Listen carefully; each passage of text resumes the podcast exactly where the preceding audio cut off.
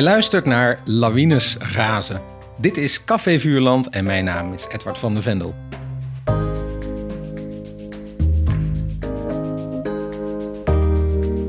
In deze podcast herlees ik klassieke kinderboeken met auteurs van nu. Hoe vers voelen de boeken nog? Wat voor auteur was er aan het werk? Dat en meer bespreek ik vandaag met schrijvers Miluska Meulens en Wensley Francisco. En wij lazen Suikerriet Rosie uit 1983 van Diana Lebax.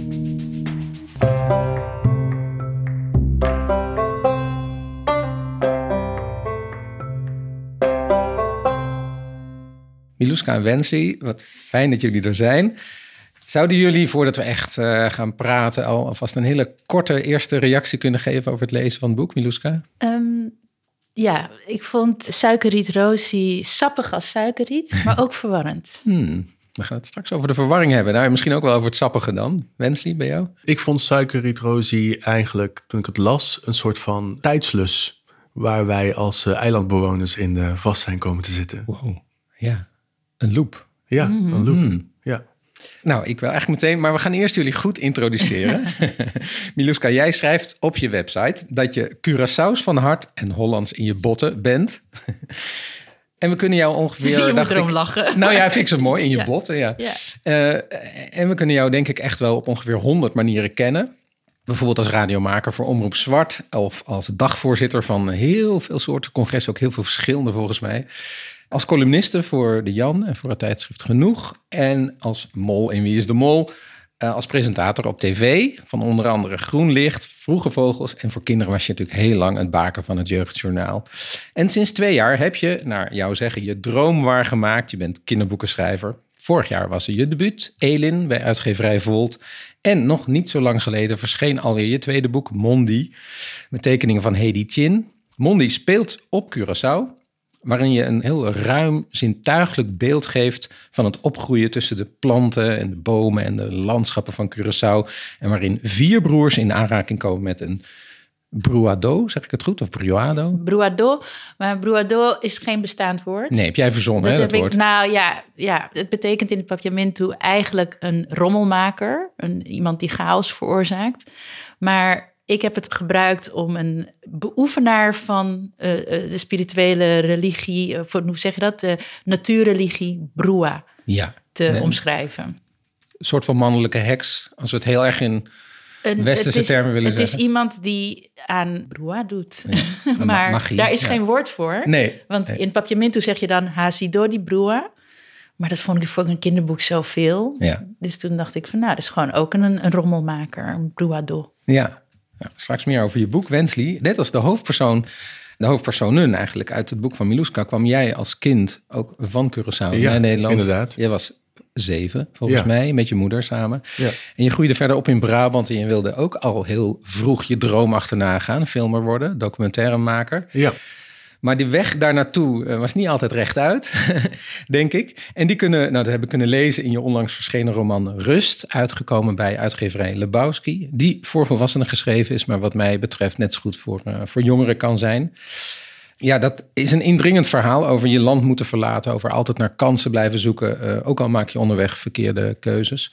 En de droom van die jongen is uitgekomen. Je bent nu een bekend filmjournalist. En we kunnen jou kennen van bijvoorbeeld de Zembla-aflevering Slikken in het Paradijs. Stik- stikken in het paradijs. Wauw, slikken in het veel, Nee, paradijs. veel erger. Ja, nou ja. En dat gaat over de grootste milieuramp binnen ons koninkrijk. Ja, de. Isla Rafinadra Ja. op, eh, op Curaçao. We kunnen je ook kennen van de serie Bandidos. Ja, En dat gaat over straatjongens die het leger ingingen als een soort laatste kans om, eh, nou ja, zoals je zelf schrijft, of, of officieel omschrijft, om goede geslaagde burgers te worden. Inderdaad. Ja, dus zorgen dus dat eh, eh, pay your dues back to society. Ja, dat en dachten jij- we in die tijd. Ja, dat dacht, ja, want jij was zelf een van die, van die jongens. En je laatste serie, documentaire serie, was Rauw Curaçao. Waarin je laat zien hoe het allerlei bewoners van Curaçao verging in de afgelopen rampzalige coronatijden. Ja, Miluska, we gaan het straks over Suikerriet Rosie hebben, maar eerst over jouw eigen boek, Mondi. Je doet iets heel knaps, vond ik, met dat boek. Je roept op allerlei manieren zo de wereld van kinderen op Curaçao op. En ja, dat doe je dus, wat ik daarnet zei, door, door planten en bomen te benoemen. Dus niet alleen maar te zeggen, er waren planten en bomen, maar je geeft ze hun naam, het, het papiermentnaam eigenlijk. En die, die woorden die, doe je dan, die staan dan in kleur in het boek. En dan kan je achterin kan je dat allemaal opzoeken. Waardoor je een heel ruim en heel, heel mooi taalkundig beeld krijgt. Had je een soort missie met dit boek? In eerste instantie niet. Ik begon uh, met een, een, een verhaaltje, een heel klein verhaaltje, dat mijn broers, mijn zus en ik hebben meegemaakt in de Mondi op Curaçao. Namelijk dat we op weg naar school en op de terugweg naar huis door de Mondi moesten, een heel stuk. En daar stond een huisje en daar was het niet pluis, werd gezegd. En de, de Mondi is, eh, is eigenlijk. De Mondi is gewoon eigenlijk de, de ongerepte natuur, kan je zeggen. Dat, ja. Het is niet echt een bos, maar er staan wel bomen, maar ook heel veel cactussen. En ook gewoon hele grote stukken met niks of alleen struiken of gras. Ruige natuur. Meestal uh, onbewoond, maar hier en daar staat er ook een huisje. Zeker toen, hè, want ik heb het over 40 jaar geleden. En uh, wij voelden altijd van alles en rillingen en zo als we langs dat huisje kwamen. En wat er ook bijzonder was, is dat er in een boom bij dat huisje groeide iets. En we wisten niet wat het was. Het was geen vrucht, het was geen dier, maar wat het dan wel was, wisten we niet. En daar waren we heel erg mee bezig. Los van alle andere dagelijkse dingen, uh, ruzie met kinderen van school of juist vriendschappen die we hadden, of gewoon de dingen waar je dagelijks als kind nou eenmaal mee bezig bent, waren dat gewoon hele belangrijke dingen in ons leven. En daar begon ik eigenlijk mee. Met gewoon een scènetje en dat is Mondi geworden. Ja, dat raadsel van wie woont daar daar eigenlijk? Is het wel, Kluis woont er sowieso iemand? En wat is dat gekke ding wat daar in die boom hangt? Ja. ja. Maar ja, de, als je het boek leest, dan denk je toch wel... je hebt wel uh, op een bepaald moment het gevoel gehad van... ja, ik kan een hele wereld brengen waar die nog niet zo vaak te lezen is. Ja ik was inderdaad aan het, het, schrijven en helemaal niet zo bedoelend met een, met een missie. Dat is gaandeweg wel gekomen. Dat ik dacht, wat bizar eigenlijk dat er zo weinig over bekend is in Nederland. Er zijn uh, nou, misschien één of twee kinderboeken die zich afspelen op Curaçao. Een land binnen ons koninkrijk. Waar toch best wel veel mensen naartoe op vakantie gaan. Of in ieder geval familie hebben, een, een verleden hebben. En dat daar zo weinig kinderboeken over zijn, dat vond ik eigenlijk wel heel raar. Dus toen werd het wel steeds meer en meer ja, een soort missie, kan je zeggen. Het was ook heel praktisch hoor. Aan de ene kant dat ik dacht van nee, Papiamento is echt een interessante taal. En daar weten mensen in Nederland helemaal niet veel vanaf. Tegelijkertijd was het ook heel praktisch, omdat er een heleboel dingen zijn die je nou eenmaal niet goed kan vertalen in het Nederlands. Zonder er heel veel woorden aan kwijt te zijn of hele lelijke woorden te gebruiken. Dus toen dacht ik van nee, ik schrijf ze gewoon in het papiamento op. En uh, gelukkig vond de uitgever dat ook leuk. Dus kon het uh, zo blijven staan. Maar ja, dan moet je wel inderdaad achter in het boek een woordenlijst opnemen. Omdat het anders niet. Ja, maar dat doe je heel, heel, op een hele leuke manier. Want inderdaad, die woordenlijst, dat kun je dan opzoeken. Maar je schrijft daar ook stukjes omheen. Je zegt wat het papiamento is. En, en ik moet even zeggen, dat het nu lijkt alsof je een soort leerboek hebt geschreven. Dat is helemaal niet zo. Het is een heel spannend avontuur eigenlijk heb je die kern waarmee je begonnen was heel erg bewaard gebleven. Dat is bewaard gebleven. Want het, het, gaat heel erg over het uitzoeken van dat avontuur en over het bestrijden daarna. Ik vond het ontzettend spannend. Ja, nee, ik vond het heel fijn. Omdat, weet je, toen ik eenmaal aan het schrijven was, kwam er ook ineens van alles boven. Ik weet niet of jij dat ook uh, herkent. Ja, heel veel emoties. Dat ik dacht van, oké, die ene herinnering zit daar wel een boek in. Maar het werd veel meer dan dat, want er ging echt een sluis aan herinneringen open. Van, oh ja, dat was er ook nog. En oh ja, die had ook nog dat lied. Dus dat vond ik heel fijn, heel um, dankbaar schrijven. Ja, als je het zo zegt, zit er misschien nog wel een tweede boek over deze kinderen in. Nou, er was een, een, een recensie. Ik had dat helemaal niet bedacht hoor.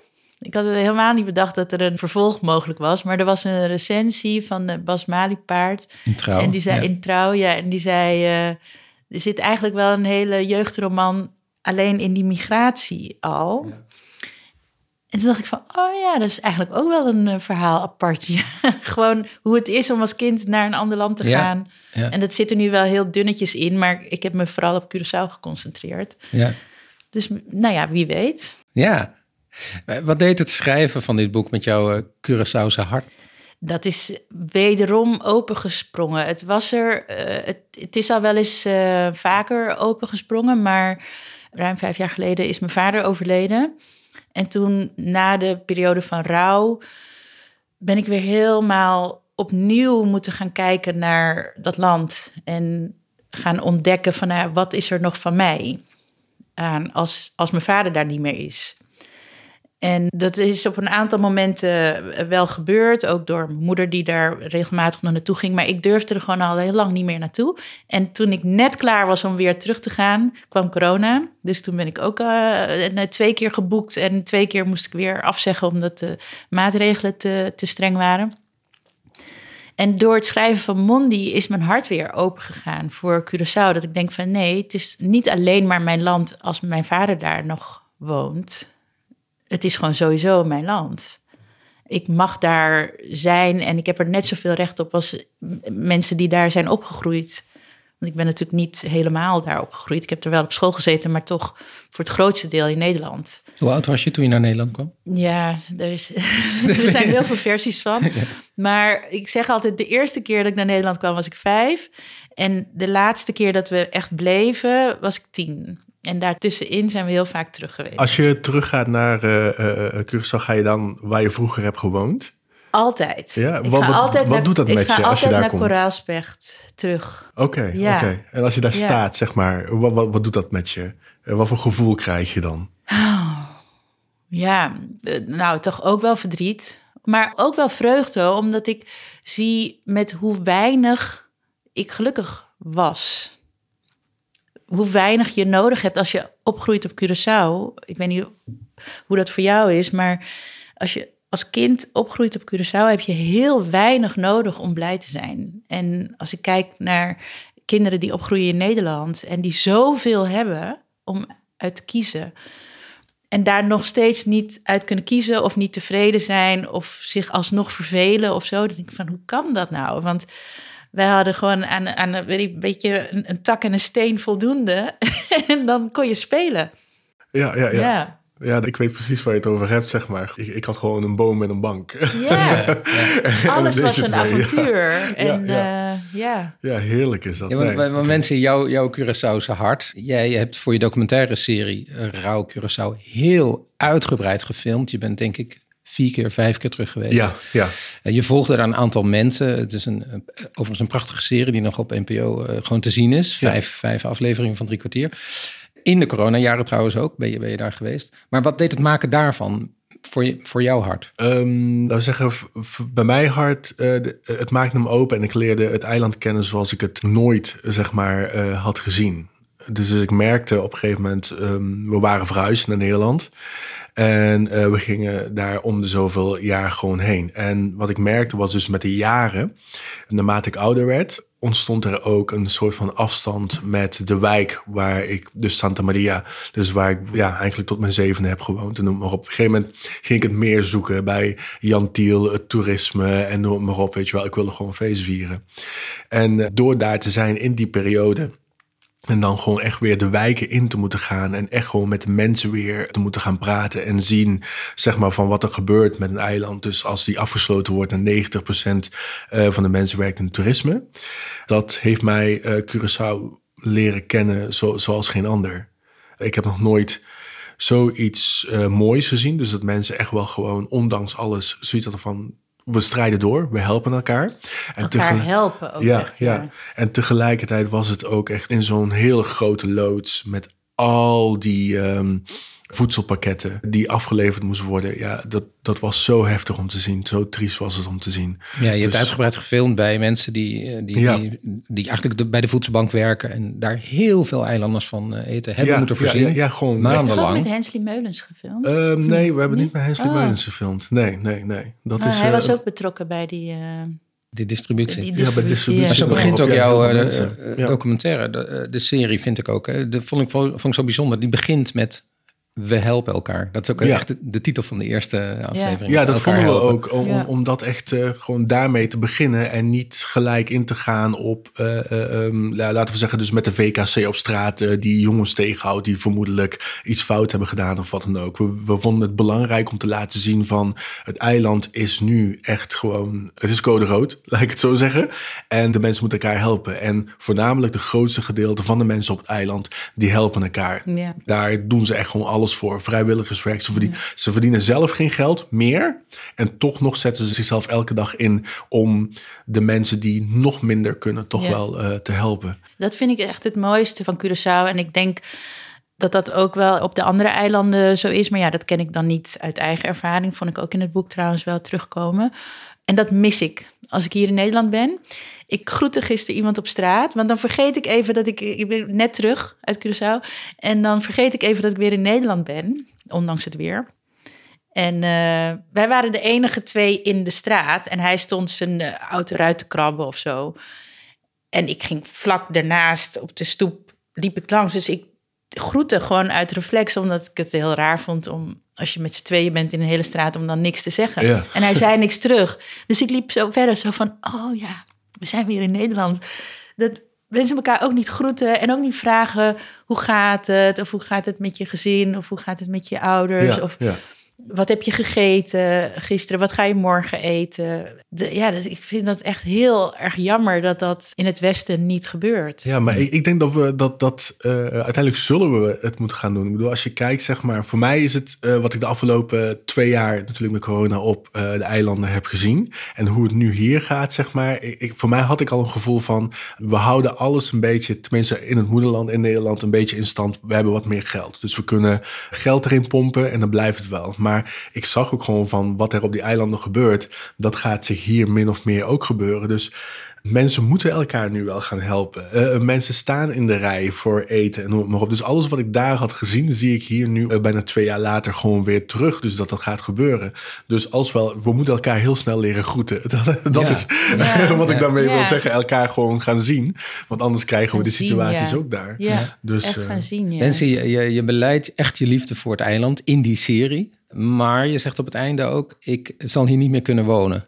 Je zegt, ik, ik zal altijd in Nederland blijven wonen. Ja, dat is natuurlijk op een gegeven moment, dan, dan, dan heb ik dan hier, alles wat ik heb is hier. Dus, dus, dus ja. de mensen waar ik mee ben omgegroeid, weet je wel. Dus, dus natuurlijk heb ik mijn familie op Curaçao die dolgraag uh, wil zien, ook op Sint Maarten, noem maar op allemaal. Maar hier is het zichzelf toch wat ze zich afspeelt en wat ik ken en noem het maar op. En ik zou mijn kinderen zeg maar niet met die last willen beladen. Zo van oké, okay, en we gaan weer uh, verhuizen en helemaal opnieuw beginnen en jullie moeten het leren kennen en noem het maar op. Ik heb zoiets van, uh, ik heb het al voor hen gedaan. Ja. Dus, dus um, um, tenzij Ja, maar het was ook is. al voor jou ja. gedaan, hè? Ja, ja. ja, dat vind ik dus heel, heel erg lastig. Want aan de ene kant uh, neem ik het mijn ouders best wel kwalijk. Ik weet nog dat uh, mijn vader is al een hele tijd geleden teruggegaan voordat hij overleed. Dus uh, weet ik veel, die woonde al 30 jaar of zo weer. Maar mijn moeder was na, op een gegeven moment toen ze AOW-leeftijd kreeg, ging ze ook ineens terug. En ik was zo boos. Ik ben nog nooit zo boos geweest op mijn moeder in de hele puberteit niet, nooit. En was woest echt, omdat ik dacht van ja, maar nu heb je ons daar weggehaald, omdat je dacht dat het hier beter was. En allemaal netjes beleefd hoor, want ik zeg ja, woest, ja, maar ik zei nog steeds u. ja. U heeft ons daar weggehaald en omdat het hier zogenaamd beter was. En nou zijn we hier en zijn we hier helemaal geworteld. Ik heb kinderen, ik kan niet meer weg. Ik zit vast Ja, hier. dat, dat is een gevoel dus dat je hebt. Hè? En nou blijkt het toch niet beter te zijn, want u gaat weer terug. Ja. Maar ze ja, zijn maar voor jullie zijn de kansen. Ja, maar ik ben nu nergens meer echt thuis. Ja, inderdaad. ik sta nu met twee, met twee benen op twee verschillende eh, continenten. Ja, Ja. Dus aan de ene kant eh, neem ik ze dat best wel kwalijk. Want ik denk van, nou ja, misschien was ik wel liever arm geweest. Misschien was ik wel liever arm geweest. het ding is, je weet het niet. Wat, je wat, weet het bijvoorbeeld, niet. Ik, wat die heb- keuze is voor mij gemaakt. En tegelijkertijd, ja, ik doe een heleboel dingen waar ik echt heel erg enorm gelukkig van ben. En Juist. die kunnen alleen maar omdat ik hier ben opgegroeid. En ik heb twee, de leukste twee kinderen van echt van de wereld. En die heb ik alleen maar Ik dacht dat omdat ik ik hun had. Ik dacht dat die had. Nee, nee, nee. Dus we hebben een concurrentieslag. sorry. ja, dan moeten we toch Nee, even sorry, uit gaan schrijven. Ja. echt, echt, nee, mijn kinderen zijn Ja. echt, echt de leukste van de wereld. En eh, die, die zijn er alleen maar omdat ik hun vader hier heb ontmoet. En anders hadden ze niet bestaan. Ja. Dus ja. Ja, ja, nee, en dat is het. ehm, als ik ook spreek met mijn moeder en ook wat ik in mijn boek eh, eh, natuurlijk heb geschreven. Mijn moeder had een missie. Dus die missie was zeg maar zorgen dus dat het goed komt met haar zoon by any means necessary. En uh, daar had ze dan gewoon echt gewoon uitgepland. Ze ging extra werken om ervoor te zorgen dus dat ik naar een privéschool ging, dat ik heel goed Nederlands kon uh, spreken, noem maar op. Allemaal met de gedachte van uiteindelijk ga ik naar Nederland en dan kan hij dan een iets makkelijkere flow hebben. En daar ben ik haar tot de dag van vandaag nog steeds natuurlijk dankbaar voor. Dat ze dat heeft gedaan. Maar aan de andere kant, precies hetzelfde wat jij zegt.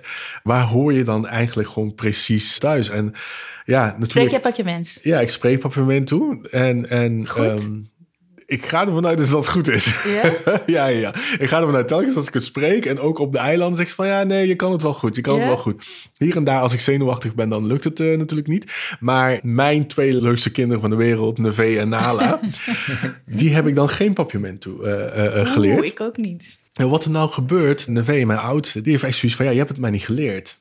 En die begint mij nu kwalijk te nemen dat ik haar geen papierment heb geleerd. Ik van, hoe kan dat nou weer, weet je wel? Ik dacht van, ja, jullie gaan mee met de flow en Engels hebben jullie nodig. En zij heeft in één keer zoiets van, ja, je hebt mij gewoon iets cruciaals niet meegegeven. Dus nu heeft ze een bepaald gedeelte van haar identiteit. Hoe oud zijn ze? Uh, um, 14 en uh, 10. En die van 14, die, is, uh, die, ja, die begint nu haarzelf echt te ontdekken van, ja, wie ben ik? En waar sta ik in het leven? Noem het maar op. En, en heeft echt zoiets van, ja, je hebt het mij niet meegegeven. Dus je hebt een soort van fout gemaakt precies hetzelfde. Ja, die hebben echt zoiets van, dat had je ons moeten leren. Maar ik dacht, ik spreek het zelf niet goed genoeg. Ik spreek het wel, maar je hoort aan alle kanten dat het niet mijn eerste taal is. Dat het niet de taal is waarin ik droom. Dus dan ga ik dat heel verkeerd doorgeven. En ik ben dan te perfectionistisch. ik denk van nee, maar ik kan niet een taal leren die ik zelf niet perfect beheers. Nou, dan is dan uh, voor je volgende boek, dan ga je gewoon een uitstekend boek, zodat ik dan, ja. zodat kinderen papiermenten kunnen leren. Want dat, dat, dat nou, is ja, heb je al best ja, goed gedaan in Mondi. Ja. Mondi ook ja, ja, ja, ja, geef, uh, geef hem aan, uh, aan, je jongste. Ja, ja, dan kan ze dat in ieder geval leren. Over boeken gesproken. Laten we naar Suikerriet Rosie gaan. Ja, dat is het boek wat we, wat we lazen van Diana Lebax. Ik ga haar eerst nog even een beetje introduceren. Ja, zij was schrijfster, docente, ook actrice trouwens. En ze werd op, Curaçao geboren in 1947 uit een Curaçaose-Indonesische vader en een Surinaams-Creoolse moeder. En ze stierf er dit jaar, nog niet zo heel lang geleden. Ze werd 74. Ze schreef zowel in het papiament als in het Nederlands. En ze is van groot belang, echt groot belang geweest voor de emancipatie van de Curaçaose kinderliteratuur. Ook initieerde ze het tot stand komen van leermiddelen in het papiament. Daar heeft ze heel veel voor gedaan. En zoals bijvoorbeeld de docent jeugdliteratuur aan de Universiteit van de Nederlandse Antillen. Debuteerde in 1971 als jeugdboekenschrijfster en kreeg voor haar tweede boek, Nancho van Bonaire heet dat, een zilveren griffel. Zij was daarmee de eerste Antilliaanse schrijver die, uh, die dat kreeg. En dat werd een serie die gebaseerd was op het leven van haar man, die dus van Bonaire kwam. Nou, vlak na die serie kwam Suikerriet Rosie. En dat wordt nu een klassieker genoemd. Ze bleef haar hele leven schrijven.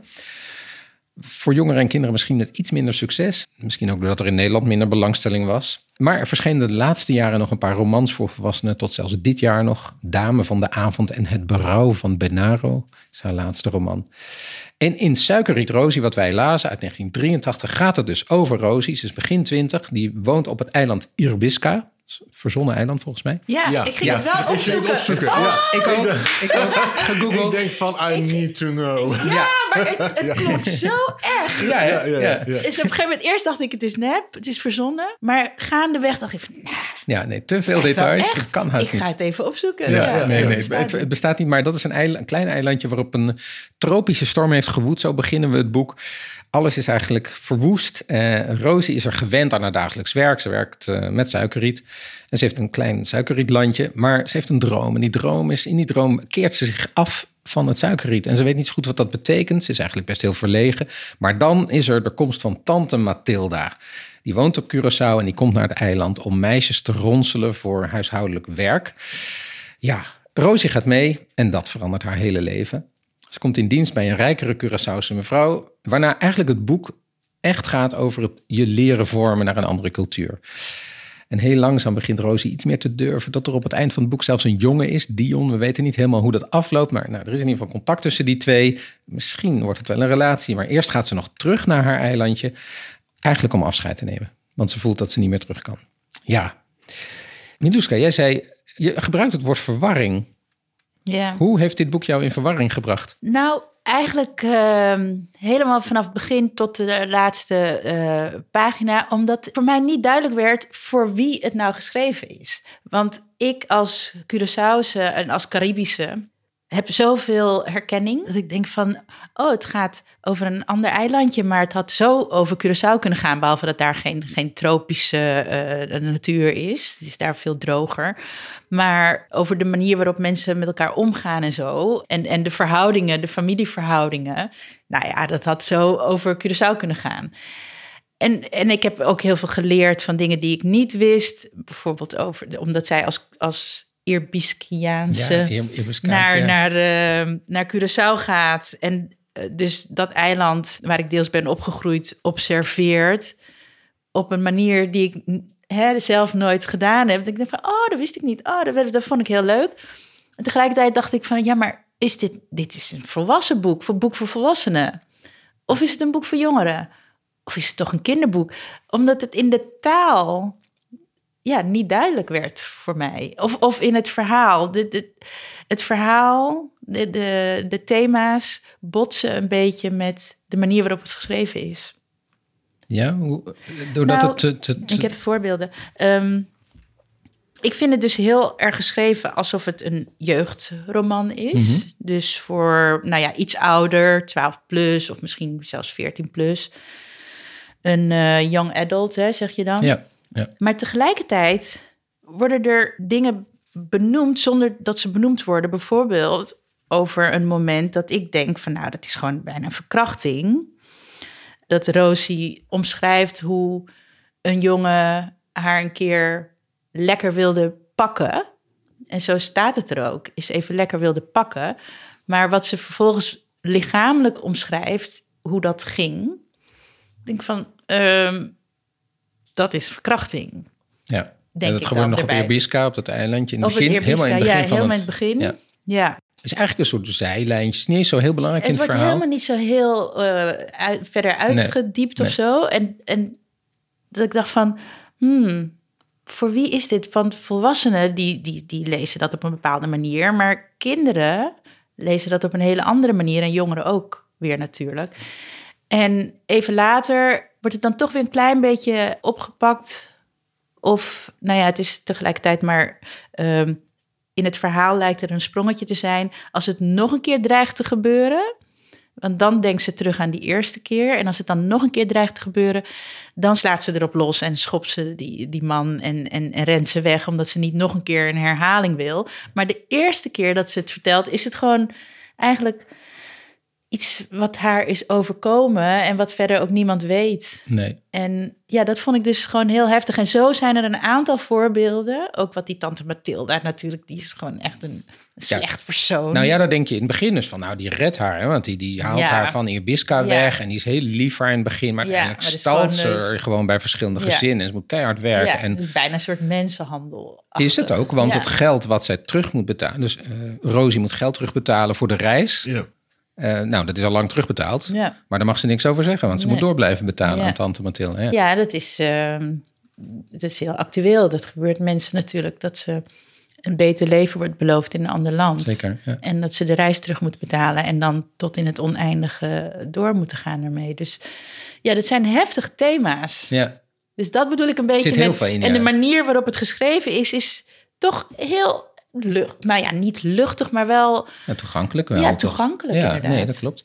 Had jij dat ook een beetje wensen, die verwarring? Nou, de verwarring niet, niet echt. Het was wel even dus dat ik moest lezen en dan sommige pagina's moest ik even twee keer lezen om goed aan te voelen, zeg maar, van eh, welke kant wil ze nou eigenlijk op? Wat, wat probeert ze eigenlijk eh, uit te leggen? Maar eenmaal dat ik het door had, ehm, ja, toen, toen eh, wat ik natuurlijk ook in het begin zei, weet je, toen had ik het gevoel van, ja, oké, dit is echt zo'n tijdslus. Ja. Dat keer op keer zichzelf in verschillende vormen blijft herhalen. Ja, En- en- dat vond ik en- heel mooi dat je dat zei. Ja, dus is- dat is. ehm, En ehm, wat, wat is die loop dan precies? die loop, ja, die loop is natuurlijk ehm, voornamelijk ook migratie in elke vorm. Dus, dus zij gaat dan van Eerbiska naar Curaçao. Je hebt dus van Curaçao naar eh, eh, Nederland toe. Maar je hebt dus ook ehm, eh, de eilanden. ja, arbeidsmigranten, van alles en nog wat. En dan voelt het heel erg als een tijdslus. Weet je wel? Dus van één iemand komt. Die ja, komt eigenlijk, die kun je zeggen van, ja, zijn ze minder ontwikkeld of niet of wat nooit. Die komt in een, in een ander land ontwikkelt zich verder, groeit daar, gaat dan uiteindelijk ook weer terug, maar voelt zich dan weer niet thuis waar hij is, dreigt dan mhm. weer terug te komen of vindt eenmaal de liefde. Dat is, dat is in elke categorie, dus wat ik zei, dus van de arbeidsmigrant tot de uh, migratie vanuit de eilanden hier, is dat een ongoing loop gewoon, dus dat dat uh, gewoon doorgaat. En, en dat vond ik er ook wel dat, dat vond ik ook mooi aan het boek. Het was in zijn geheel uh, herkenbaar. Maar tegelijkertijd had ik echt zoiets van... ja, maar als er in die tijd al uh, over werd geschreven... zijn wij dan niet met z'n allen een soort van roepen in de woestijn... van hé, hey, luister, zie ons verhaal eens... zodat wij misschien kunnen doorontwikkelen in de verhalen die we aan het schrijven zijn. Juist, het, het, het zette mij ook natuurlijk ook weer in het denken bij mij van oké, ook in mijn boek schreef ik ook een beetje van die loop. Wat is het? Dus dat het zichzelf altijd enigszins blijft herhalen. Ligt het aan onze schrijfmanier of is het omdat we nog niet gehoord zijn op dat vak en door kunnen gaan? Dat, dat nou, is wat ja, ik heb. omdat het nog gaande is. Ja, het is gaande. En het blijft gaande op elke manier. Gewoon. Uh, ik bedoel, je kan over een paar jaar misschien mensen uit, weet ik wat, uit Oekraïne, of die, kunnen ook weer in die loop gaan schrijven wat het is. Dus dat, it's ongoing. Dat, dat, thema van ontheemding zat ja. er ook Ja, ja en, en verplaatst worden en niet meer weten. Nou ja, waar jullie zelf over vertelden in het begin van de podcast inderdaad. Ja. Het, het, lijkt me toch dat dat heel moeilijk is om daar iets van te leren. Je zegt nu het zou mooi zijn als we een beetje kunnen leren en misschien iets andere literatuur kunnen schrijven, maar is het niet zo dat dat ongeveer het heftigste is wat een mens kan overkomen? Ontworteling en dan voortdurend blijven zoeken. Ja, maar wat ik Hen, uh, Wensley uh, heel erg... De vriend van mijn moeder heet Hensley. Dus ja, Hensley's, Wensley. Ik schoof er bijna in. Een heleboel Hensley's en Wensley's. Ja. Helemaal goed. Wat ik Wensley eigenlijk hoorde zeggen, wat ik hoorde zeggen, is dat die erkenning er nog niet voor de is. erkenning daarvoor, ja. Dus dat op het moment dat er erkenning voor is, voor wat je doormaakt, dat dat zou kunnen helpen om uit die loop uit die Groundhog Day eigenlijk ja, ja, te komen. Te, komen. Ja, en um, ik moest ook wel eens toen ik met, mijn volgende boek, is een boek voor volwassenen, um, toen ik daarover aan het schrijven was, moest ik wel eens denken aan het Joodse volk. En daar ben ik natuurlijk niet over gaan schrijven, want daar moet je echt heel erg wegblijven. Maar dat daar wel op een gegeven moment een soort erkenning is gekomen voor het gevoel van ontheemd zijn en een plek nodig hebben waar je thuis bent, wat gewoon jouw land is. En daar is een heleboel problematisch ook aan uh, hoe dat gegaan is en wat er nu aan de gang is uh, in Israël en in Palestina. Maar dat heb ik wel bedacht van ja, maar er moet een erkenning voorkomen van hoe vreselijk het is om niet te weten waar je thuis bent. En dan voert het ook heel ver terug, hè? want ja, ergens in Afrika ja. liggen mijn echte roots. Ja. Maar ik weet niet, en het is gewoon niet te achterhalen waar. En ik heb wel DNA-testen gedaan. Maar er komen dan allemaal verschillende gebieden uit. Ja, ja. En het is gewoon niet te achterhalen. En hoe heerlijk is het dat je als uh, Europese Nederlander gewoon tot in de, weet ik veel, tot in 1100 de gangen van je, van je bloedlijn kunt nagaan. Ja. En uh, dat is voor ons on, onmogelijk. En ik denk dat daardoor ook voor altijd dat rusteloze en dat, dat zoekende ja. uh, zal blijven zijn. En het zou fijn zijn als daar een keer erkenning voor kwam. En dat is denk ik nog belangrijker dan uh, excuses. Ja. ja, ik denk het ook. Ja, het, het, is wat ik toen ik ik, ik mocht dan uh, als eentje, uh, tot mijn geluk, uh, bij uh, Brommer op Zee spreken over mijn boek. En, en toen hadden ze het in één keer over... Um, Was daar ooit wel eens een Curaçao naar geweest? I do not know. Ik denk heb van geen niet. idee. Nee, sowieso al was het oh, blijkbaar wel, heel... Ja, jawel, ik weet wel van één iemand. Ja, ja? Ja, ja. ja, het was blijkbaar bijzonder al. Dus, dus, dat met een debuutroman, dus dat ik daar mocht zitten. Ja, dus, ja, ja, dus ik had echt zoiets van, wauw, oké, wat gebeurt hier? Maar dus dat zij zelf ook gingen nadenken als in van, wat voor boek is het? Is het een boek over migratie of wat dan ook? Maar doordat natuurlijk een heleboel zichzelf in Tilburg-Noord afspeelt. En, en ook nog eens in de provincies. Dus niet, uh, laten we zich zeggen, in de Randstad of zo. En toen kreeg ik dus toch wel gewoon een, een, een mooi compliment als in van... dat ze het gewoon hebben beschouwd als een, een boek van een jongen die opgroeit in Nederland. Is van, oké, we hebben dan die loop, maar ik heb een beetje geschreven over de loop, over de migratie, maar toch nog heb ik het weten voor te zetten.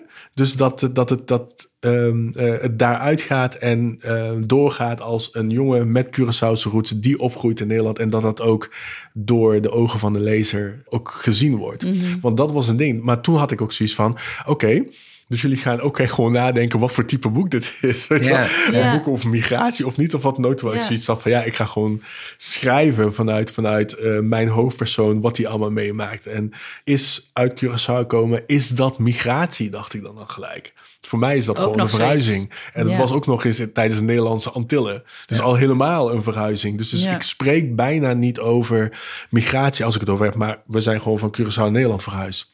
En daar zit ja. natuurlijk ook een heel groot ver, verschil in. in wat als we het hebben, ik vind het, het zo mooi, uh, Miluska, dat jij het woord erkenning noemde. Nou, laten we even. In het boek gaat Rosie, die maakt ook zo'n heel grote verandering. Laten we het verandering mm. noemen in haar leven mee. Maar haar worden geen vragen gesteld door niemand.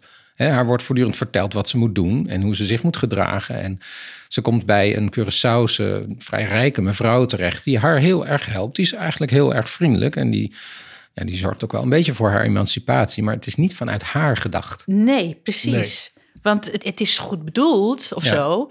Maar ze denkt helemaal niet na over de gevolgen voor, uh, voor Rosie. En ze heeft zoiets van: uh, kom op voor je rechten en je moet vechten voor wat je wil en zo. Maar het past niet binnen de, de cultuur waarin Rosie is opgegroeid en de familieverhoudingen zoals zij die heeft geleerd. Dus het veroorzaakt ook voor pro problemen. Ja. ja. Ja, maar is het niet iets... Ik vind het uh, heel fascinerend uh, wat je zegt. Want dat is ook een ongoing discussie die ik soms voer... over de nieuwe vorm van feminisme. Ik praat er ook gewoon als man over. Van oké... Okay, tot... Mannen mogen ook feminist zijn. Kom er maar bij. Daar, daar heb ik, ik, heb niet gezegd dat ik feminist ben. Ja. Volgens mij ben ik echt allesbehalve feminist, denk ik nou op dit moment. Maar oh, ja, even, joh, nou, dat is ook dat is een andere discussie. Dat is een andere discussie, ja, ja. Nee, maar wat jij nou net benoemt en uh, die discussie dat ik heb, um, dat is uh, wat ik ook ja, om daar weer terug te gaan, heel fascinerend als in van, uh, je hebt hier natuurlijk een heel grote feministische beweging. En wat mij dan ook een beetje opvalt is, is dus van, je hebt die feministische beweging, je hebt dan um, vrouwen van kleur die daarmee uh, um, aan mee mogen doen, want uiteindelijk is het dus de Europese witte vrouw die eigenlijk gewoon bepaalt, zeg maar, wat feminisme is. En ik heb een documentaire gemaakt over bubbling uh, muziek. En daar wordt dan, weet je, geschuurd en gedaan en noem het maar op. En er was dan een hele discussie over witte vrouwen. Die vonden het uh, totaal niet feministisch en van alles nog wat. En de andere groep had zoiets van, ja, maar ik ben een feminist, want ik dans met wie en hoe ik dat wil. Ja. En, en, en, en uh, in dat hele vorm ja. wat er nu omgaat, is dus precies wat je zegt, weet je wel. Dus van, er is een uh, hogere hiërarchie die bepaalt, je moet wat meer voor jezelf opkomen. En zonder te kijken naar wat voor consequenties heeft het. Ja. Dus voor de gekleurde vrouw, ja. iets die eigenlijk gewoon daar het onderspit heeft. En niet uiteindelijk die topbaan krijgt. Want tot vanuit, nu toe... Vanuit die vrouw gedacht is er iets anders nodig. Juist. Dat is ook die hele discussie van het glazen plafond en de vrouwen moeten werken. En ja, je moet niet thuis blijven met de kinderen, maar je moet gewoon gaan dus, werken, carrière maken. De zwarte vrouw heeft dus... altijd al fulltime gewerkt. Snap je? Dus, dus dat Precies. er nu een discussie is dat vrouwen fulltime moeten gaan werken. Denk van, hè? Waar komt die discussie? Maar die ja. discussie wordt dan gevoerd door een bepaalde groep. Ja. En tot nu toe, wat ik zei, precies ook daarmee, zij wordt er voor het algemeen beter van in het boek. Dus, dus die ene groep vrouwen, dus de Europese witte vrouw, tot nu toe heb ik hun alleen maar hoge posities weten zien krijgen. En die hebben nog niet gedeeld met de groepen daaronder. En dat haalde ik ook als een ja. soort van loop uit dat boek. Ja. Van hé, hey, we moeten hier wel mee oppassen. Want dat zijn dingen die nu nog steeds gebeuren. Je wordt ontrokken. Je moet zo gaan denken.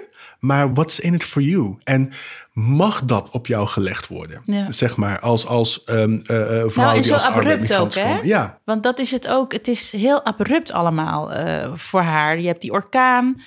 En dan moet ze al verwerken dat ze uh, haar broodwinning, wat ze hè, gewend is, suikerriet. En dat, wat, dat was eerst haar droom om gewoon de beste suikerriet uh, limonade, of wat was het ook weer, sap te maken van het hele eiland.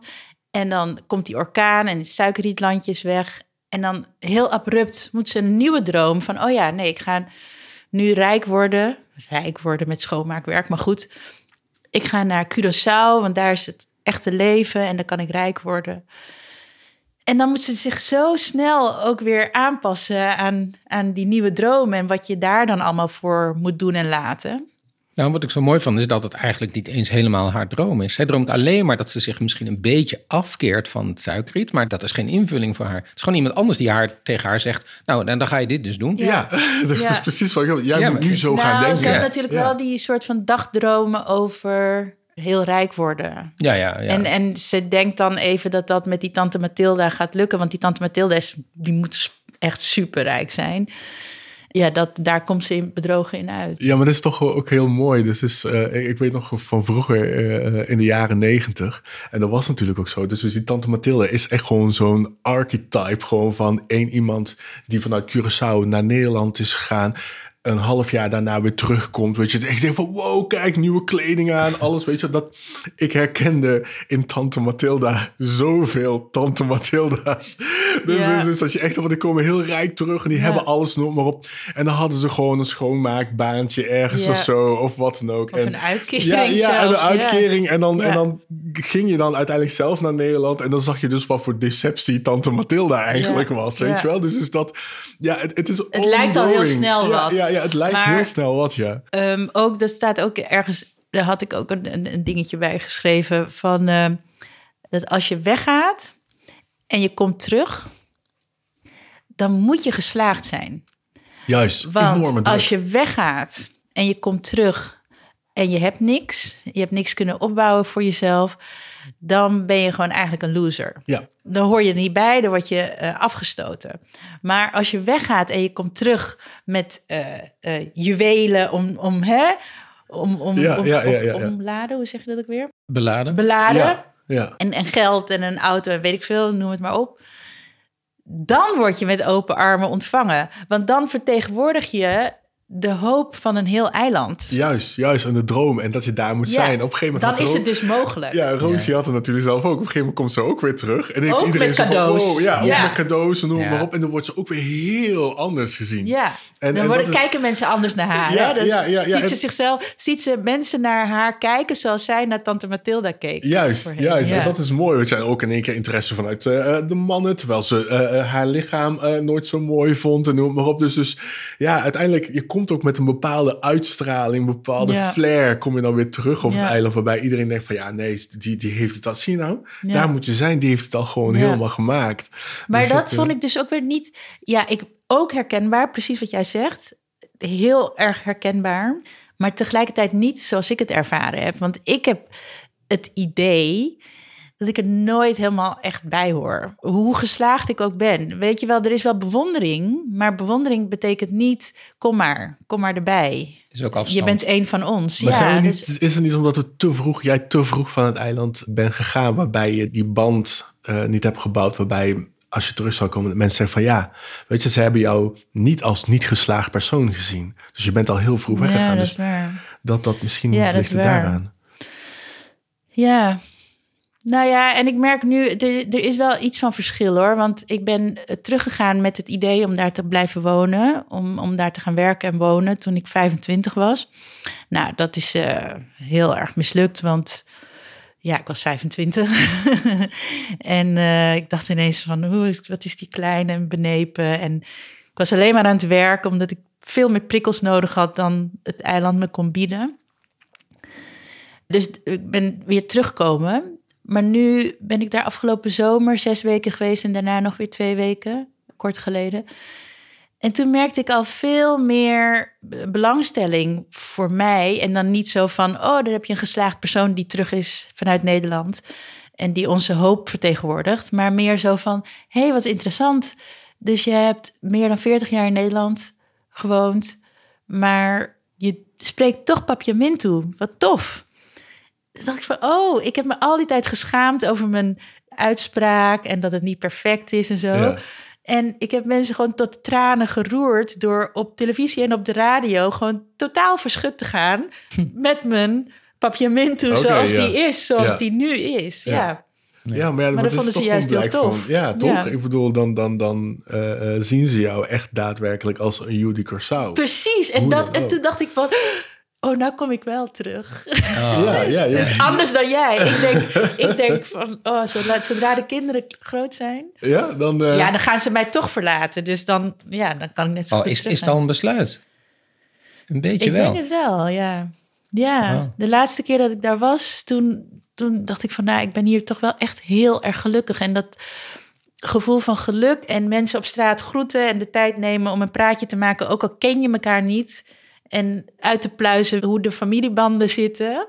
Want ergens ben je dan ook allemaal aangetrouwde familie. Ja, ja, ja, ja. Dat vond ik gewoon echt heel tof. En de ergernissen die er ook zijn, zeker, zijn er in overvloed eigenlijk wel. Ja, die lijken dan veel minder belangrijk of zo. Ja in het boek, uh, we gaan daar weer even naar terug, maar het sluit een beetje aan, denk ik, op wat je nu zegt. wordt ook wel een soort beeld van de Curaçaoenaars geschetst.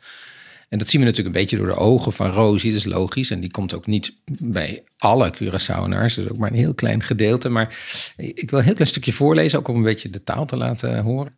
En daarna de vraag van hoe vonden jullie eigenlijk dat Curaçao werd weerspiegeld in het boek? Nou, dit is als Rosie op weg gaat, geloof ik, naar haar eerste adres waar ze gaat werken. En dan ziet ze een taxichauffeur en een toerist. Verbijsterd zag Rosie hoe de taxichauffeur de toerist van repliek diende en daarna ook nog weigerde om de man te vervoeren. Ze wist niets wat ze zag. Een zwarte man die een grote mond opzette tegen een blanke. Die toerist heeft zeker niet netjes en beleefd gesproken, zei tante Mathilda toen het hun eindelijk lukte om over te steken. Als je met Curaçaoenaars omgaat, moet je precies weten hoe je hen wat vraagt, anders heb je het meteen verpest. Ja. ja. Waar of niet waar? Nou, veel trots, hè? Ja, heel, heel veel trots, ja. En, en, Eergevoel. Juist, juist. En ik denk dat Diana, doordat Irbiska natuurlijk niet echt is... en dat zij Irbiska heeft, dat we zeggen, een soort van in het leven heeft geroepen... om dan afstand te nemen en goed te kunnen kijken misschien dus naar in die tijd... hoe het misschien zou kunnen zijn op Curaçao. Nou, nou, nou komt dus misschien iets heel gevoeligs, want inderdaad, de Curaçaoenaar is wat steviger in de schoenen, noem maar op. Maar ik weet nog in, uh, van, van uh, eind jaren 80, begin jaren 90, dus dat mijn ooms als bursale kwamen studeren naar Nederland, cum laude afgestudeerd, weer teruggingen naar het eiland. En geen kansen maakten, want de witte Nederlander met een zes, die kreeg alle banen. Dus voor mijn gevoel trok ze even weg. En schreef ze het wel zo, maar bedoelde ze het eigenlijk als in van in haar tijd, zo hadden wij moeten zijn. Want ik herken me daar niet in, maar ik, ik, ik had dus zoiets van, was dat maar in die tijd zo? Maar het is nog steeds, hè? Ja. Het begint nu wel te veranderen. Ja. Uh, ook door die coronaperiode, denk ik. Ja, ja, ja, ja zelfstandig geworden. Uh, dat werd ja, uh, belangrijker. Dus die emancipatie is nu wel meer meer gaande, maar nog steeds niet vanuit de regering. Nee, nee. Van Curaçao. Nee. Uh, maar er komt wel meer opstand, vooral uit een jongere generatie die veel meer durft. iemand zei toen ik daar laatst was tegen mij: van ja, maar wat heeft jouw generatie eigenlijk gedaan? En toen stond ik met mijn mond vol tanden. Ja. Want mijn generatie heeft niks gedaan. En, maar die is de jongere generatie wel. Dus het begint nu wel te komen. Alleen dat denk ik ook. Dat dat aan de ene kant vond dat ze Curaçao heel uh, goed omschreef. Dat ze Curaçaoenaars bijvoorbeeld voor iedereen een bijnaam hebben. Ja, supergoed. je hoort er eigenlijk pas bij als je een bijnaam hebt. Dus het lijkt dan misschien een belediging. Maar als je een bijnaam krijgt, dan ben je dus gewoon opgenomen in de, in de samenleving. En uh, voor haar, mensen van een Engels sprekend eiland, was dan BG. Ja, BG, ja. ja. En dat, dan dacht ik ook van, oh ja. Ja, ja Engels mijn, moeder, mijn moeder zei altijd van, uh, doe je dat aan? BG. Wat, is, wat, wat, wat, wat zit ja, daar? Ja, dat is, ja, het is gewoon dat je niet zo mooi gekleed bent. Omdat dat dan over die specifieke groep werd gezegd dat ze dan niet de juiste pruiken hadden. Dat zit er ook trouwens ja, in. Ja, niet zulke mooie pruiken als op Curaçao. Dragen de vrouwen veel mooiere pruiken. En niet zo modisch gekleed gaan. Hmm. Dus het is, ja. Maar dat is ook maar een mening natuurlijk. Ja, Alleen, ja, het is dus, ja. Ja, ja, Maar, uh, dus dat, dat vond ik allemaal heel treffend opgeschreven. Maar inderdaad, ik herken niet dat er uh, over witte Nederlanders uh, openlijk zo assertief uh, gesproken wordt. Nee. Of, de, of, of dat er zo assertief opgetreden wordt. Nee. Wat, wat heel interessant is, wat de kritiek toen vond in die tijd. Hè? Dus er waren Nederlandse kranten, kwam natuurlijk in Nederland uit bij Leopold, uitgeverij Leopold. Die waren allemaal heel, bijna allemaal heel positief. Maar er was één hele negatieve recensie, die was in Amigo, tijdschrift op Curaçao. Middagkrant. Ja, krant, ja, maar ja, wel een Nederlandstalige krant. Nou, en die schreef ik vind, zegt dan de recensente, dat de schrijfster Curaçao te paradijsachtig in sociaal-economisch opzicht voorstelt. Ze zegt dan zonder twijfel doelt de schrijfster bij het beschrijven van bepaalde leefgewoonten, en dan komt iets heel grappigs, het eten van becel bijvoorbeeld, op de manier van leven van de Curaçaose midden- of hogere klasse, maar ze doet voorkomen alsof iedereen op Curaçao zo leeft. Ik heb dus het gevoel, zegt de recensent nog steeds, dat het boek bewust geschreven is voor de Nederlandse lezer, met name om iets recht te zetten. Om te laten zien dat Curaçao niet is zoals Panorama en andere sensatiebladen het willen doen voorstellen. Nou. Ja, in principe, waarom zou Diana het anders hebben willen voorstellen? En uh, in die tijd, voor wat ik weet, Curaçao heeft echt wel gewoon een florerende tijd. En vergeleken dus met de andere eilanden. Uh, ja, er was Curaçao een soort van Amsterdam vergeleken. Dus uh, met de andere. En ja. uh, ik weet nog dat mijn Door moeder... Door de Shell ook, hè? Door de ja, ja. van de Shell. Wat Juist. ook de ondergang van het eiland is geworden. Maar, ja, uiteindelijk ja. Dus dat floreerde. Iedereen, zelfs vanuit Suriname kwamen de mensen werken. Ik weet nog heel goed dus dat um, we waren ook niet heel rijk op Curaçao. Maar mijn opa werkte dus uh, aan, aan, de dok en die verdiende wat. Mijn moeder die ging, uh, toen waren de banden met Venezuela ook gewoon heel goed. Die ging even shoppen in Caracas en kwam terug. Dus, dus er, er, was een tijd dus dat Curaçao echt wel floreerde. En dat was natuurlijk een nalatenschap van de Tweede Wereldoorlog. Dus dat er daar, 90% van de olie werd daar natuurlijk ingewonnen om hier te kunnen vechten. Het Prins Oranje Fonds, de eerste miljoen dat we nu kennen zoals dat, werd daar, werd dat door uh, de Ladies of Spitfire, die geld gingen inzamelen, sjaaltjes en van alles gingen maken voor de vrouwen die hier niks hadden. Dat was een florerende tijd voor Curaçao. Dus ik vind het echt heel erg misplaatst dat de recensist van de Amigo uh, zoiets neerzet. Dan, dan heb ik echt het gevoel van, dan, dan heb je niet gekeken naar, naar uh, de grootheid van wat Curaçao heeft betekend voor Nederland in alle vormen uh, van dien. En waarom zouden wij, zou zij een panoramaplaatje neer gaan zetten? Zij kent de diepere kern en de mensen van Curaçao. Dus nee, voor mij niet. Ik, vond, ik vind het um, wel grappig dat jij dat hoort, die recensie. En dat dus als negatief beschouwt. Jij, jij omschreef het ook als negatief. Ik vind het eigenlijk wel heel kernachtig omschreven. Even los van of ik het ermee eens ben of niet, of dat het wel of niet zo, was.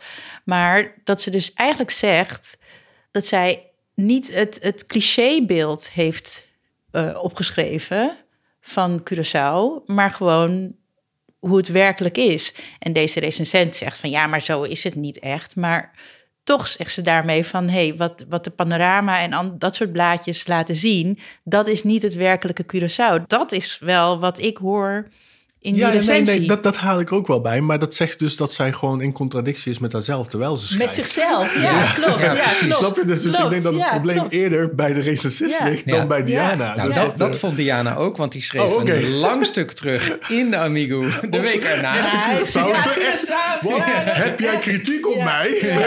En daar zegt ze onder andere in dat romantechnisch gezien het vertelperspectief helemaal geschiet vanuit de hoofdpersoon Rosie en niet vanuit de schrijfster, ontgaat de recensent helemaal. Een schrijver heeft zijn verantwoordelijkheid, een recensent soms niet. Gemene zin. Uh, maar misschien wel terecht. En dan zegt ze zelfs op het einde, dat laatste zin van Diana over in haar reactie: Het is een kwalijke zaak dat de lezer via een zogenaamde boekbespreking misleid wordt.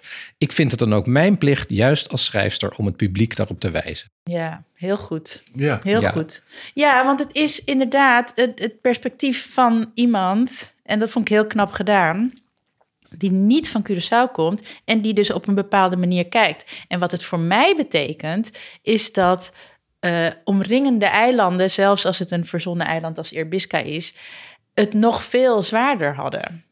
Of dat Curaçao wel inderdaad als het paradijs wordt gezien.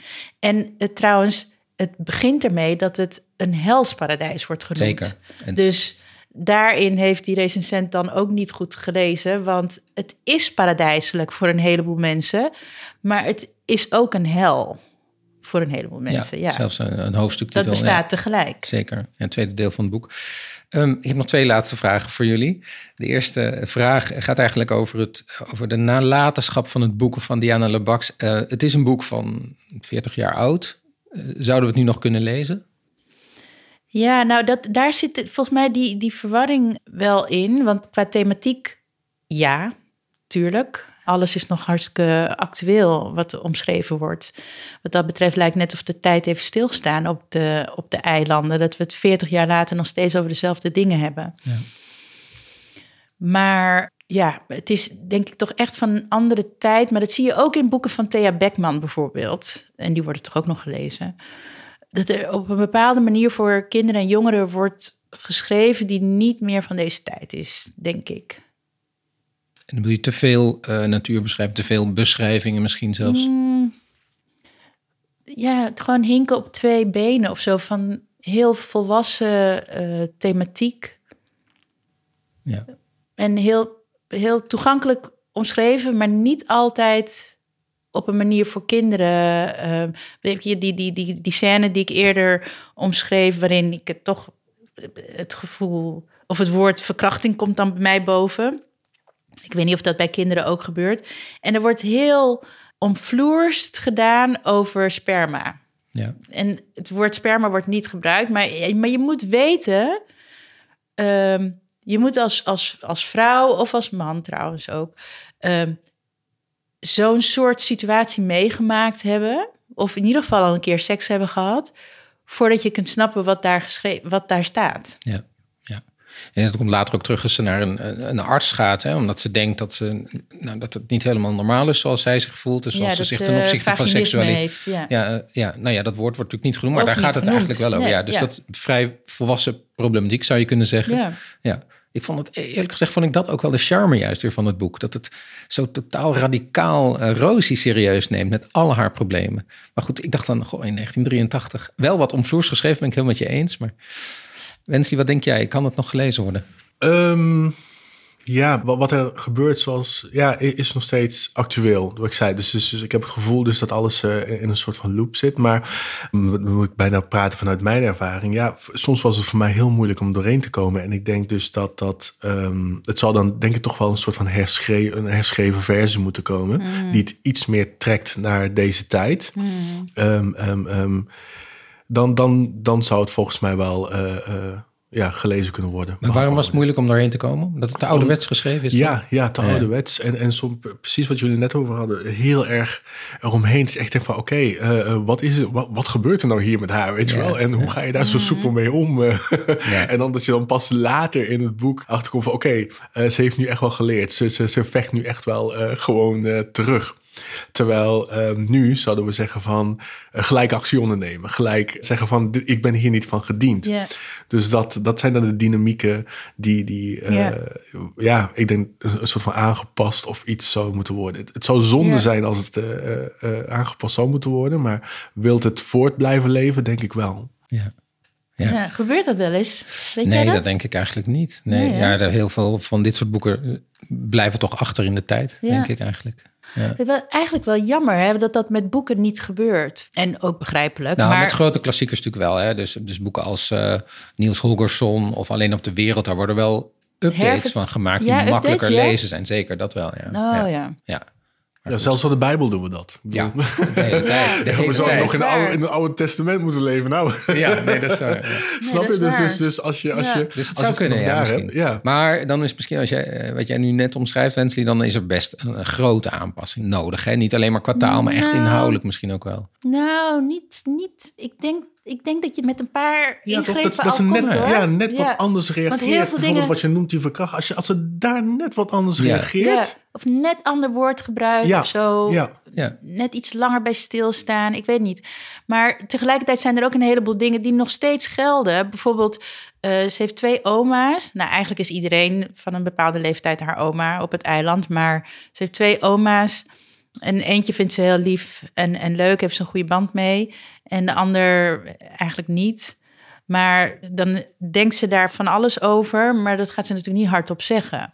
Nou, dat is echt heel erg van nu. Ik hoor wel eens mijn kinderen dingen tegen mijn moeder zeggen. En dat ik zeg van, doe even normaal. Weet je wel tegen wie je het hebt?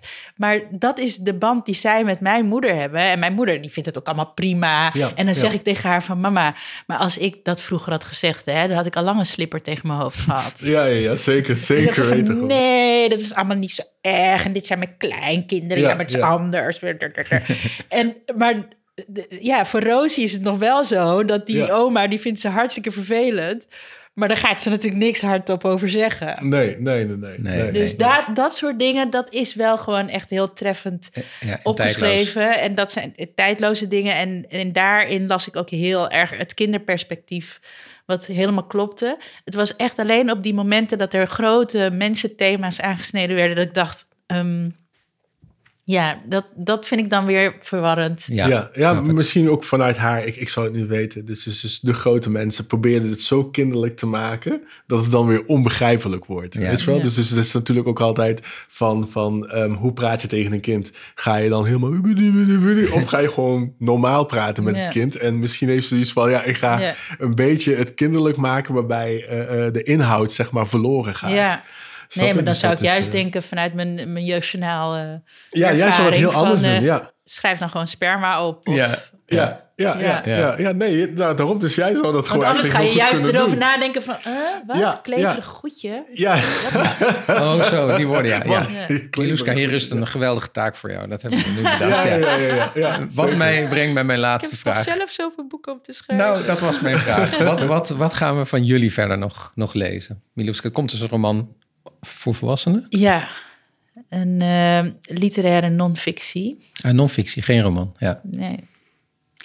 autobiografisch. En auto, ja, volledig. En ehm, dat eh, komt in juni, inshallah, bij eh, Meulenhof uit.